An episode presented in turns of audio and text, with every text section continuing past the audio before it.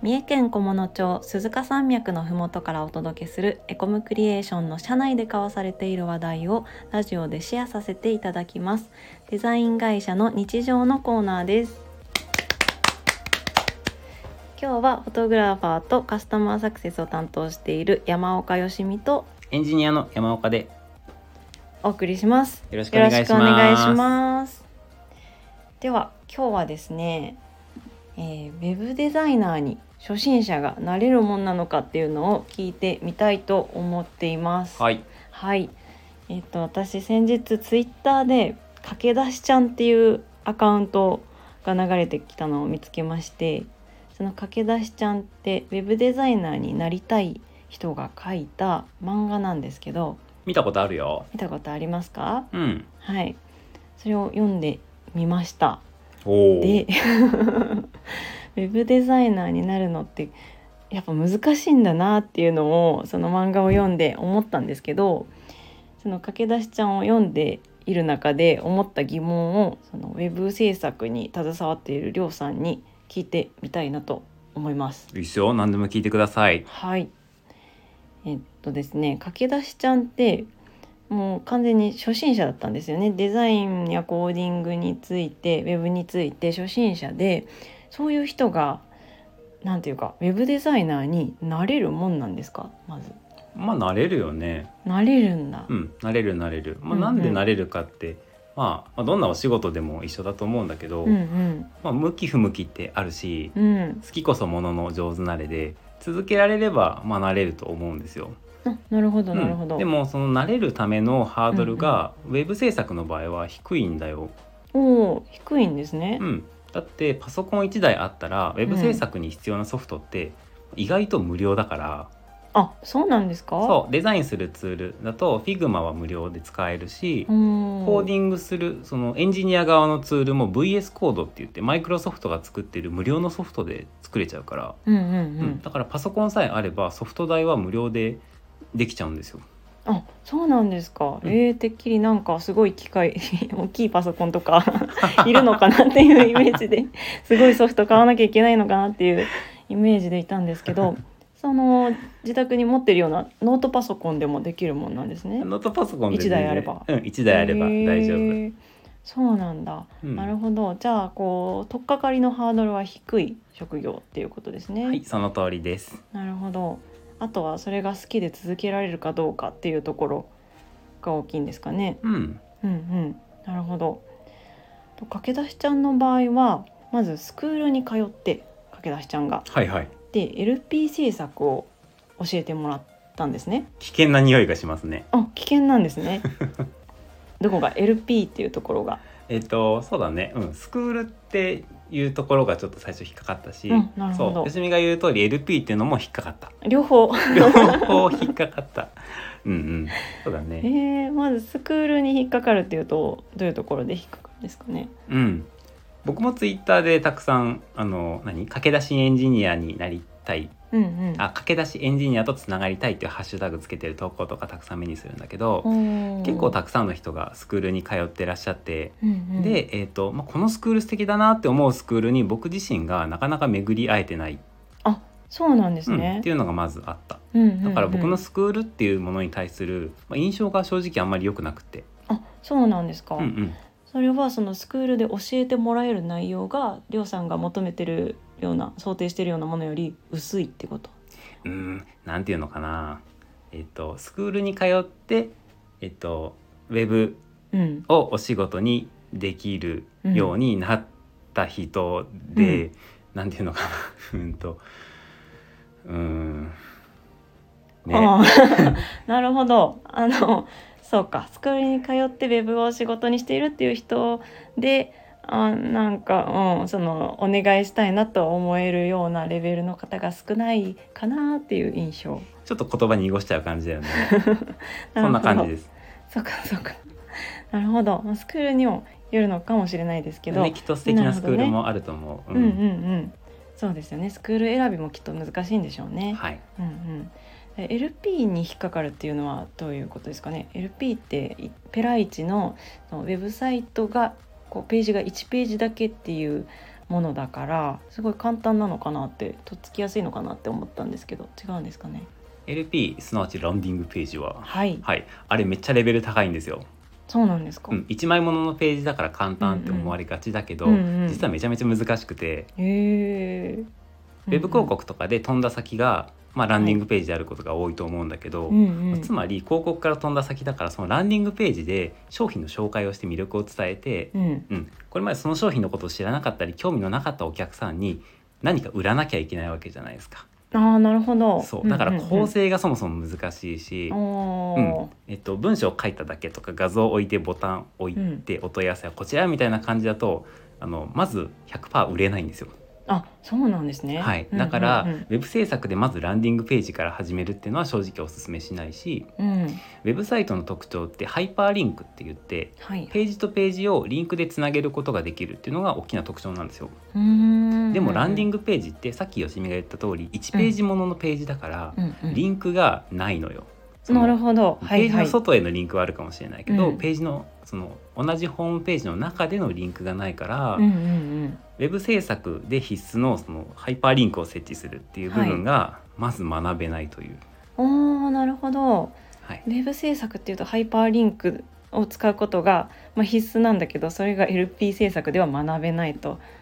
いうことですね。そういうことです、なるほどええうーんだから僕はまず、えっと、普通にあの、うんお店のホームページとかから始めるのがいいと思います、あなるほど、うん例えばカフフェとかみたいな、うんうんトップページプラス23ページで構成されているような小さなホームページ、うんうん小さな店舗サイトから始めるのが僕はいいと思ってます。はいはいうん、なるほどそれは実際あるお店のページを作らせてもらうっていうことですかね。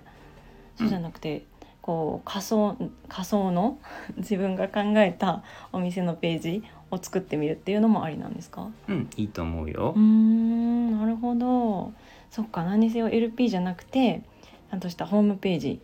を作ってみるのがいいっていうことですね。うん、で僕は思ってる。うんうんうんだからスクールに通って LP から始めたっていうのはあのちょっと引っかかったなと思った。なるほど LP が難易度が高いものっていうのが結構初めてですね初めての感じですねあ意外だったびくり 意外だったうんうんうんあそうなんだはい。なるほどなるほどですでえー、と駆け出しちゃんの場合はその LP をこうコードをテンプレしたものを使って作っていてでさらに、えー営業メールをいろんな制作会社にたくさん送ってへいえ。るっていう営業のやり方へえを。してたんですよね。あそうですかうん。うんうん、なんかちょっと今ね合点がいった。おうほら僕らさ、なんであうんの普段お仕事のお問い合わせ受け取って、うんうん、中身全部チェックしてるじゃん。はいはいはフい。リーランスとか、うんコーディングできますっていう人からの営業がはい、やたら多いなと思ってたの。多いですね。あれ、うんスクールで教えてたんだね。あ、そうですね。営業するようにっていうところをスクールから言われてる。うんうう。んんうんうん。ちょっと今合点がいった。うんうんうん。うん、そうですか。そうですね。うんうん。それでえたくさんメールが来ると。ほうほうんうん。う。で、テンプレしてってどういうことなのかな。はい、えー、と LP のその裏のコードですねコードをコードがテンプレになっててほうで。それを使って、えー他社の他社というかいろんな会社の LP を作るっていう仕事の仕方をしほてうたと、ほうんう。うんあーあ、なんか使い回せるテンプレートを。そうですそうですはいスクールでテンプレをもらってそそれを使い。い回して作ってたと、ああ、はいあ、なるほどうん。うん、それはどうなんですかテンプレを使うっていうのはああ、いや、いいと思うよう。んうんうんだから、えっと、一から全部コーディング。できる。ようにうんうんなるまでに、うんうそんの必要なところだけ変えてランディングページとして使えるものを、うんえっと、作れるうんようになうんうるっんて思ったらテンプレートを使って、うんうんえっと覚えていくっていうのはありかなって思った。おーなるほどなるほど、うんテンプレを使って覚えていくなるほどなうんうん、うんうんあとですね駆け出しちゃんの場合はエンジニアの友人がいたんですよでそのウェブエンジニアの友人がそのテンプレのコードを見てちょっとコードがおかしいよとコードがコードが古かったりはいはいはいそのそのテンプレを作った人の名前が載ってたりとか はいはい。 っていうことがあってそんなことある。ですよ。ででこのテンプレを使うのはもうやめろというふうにエンジニアの子が、えーアドバイスをしてくれたあです。あ、いいエンジニアのうんでそこ方がすでごくすねね。駆け出しちゃんは友達に恵まれてるなぁと思いながら読んでたんですけど、へえうんうんうん、こういうこうエンジニアとかすでにプロとしてやってる人に相談するアドバイスをもらうっていうのは大事なのかなと思って。はいはい、うん相談できるプロがいると心強いね。うんうんうん、ううんん、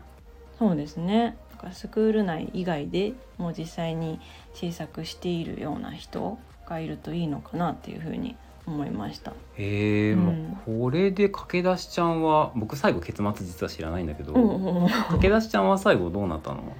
言っていいんですか言いますよ。あ、そっか。えっとネタバレまずいのかな。ネタバレを聞きたくない人はここで 離れてもらあ、って。そうだね。うんうん。はい。はい。駆け出しちゃんはですね、えっ、と最後結局ウェブデザイナーになることはやめてしまうんですよ。そうなんだ。うんうんうん。そうなんです。頑張ったんだけど、最後えっ、ともともとしてた仕事が忙しくなったりとかもあって、でうん。ウェブデザイナーになることはやめてしまったっうん。ていう感じなんです。そっか。まあ向き不向きもあるからね。。うん、ありますすよね。人それぞれだからね。う。うんうんん、でそのウェブデザイナーに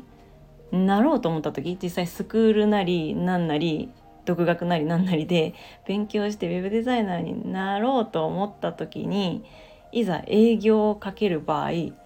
なんか何ができれば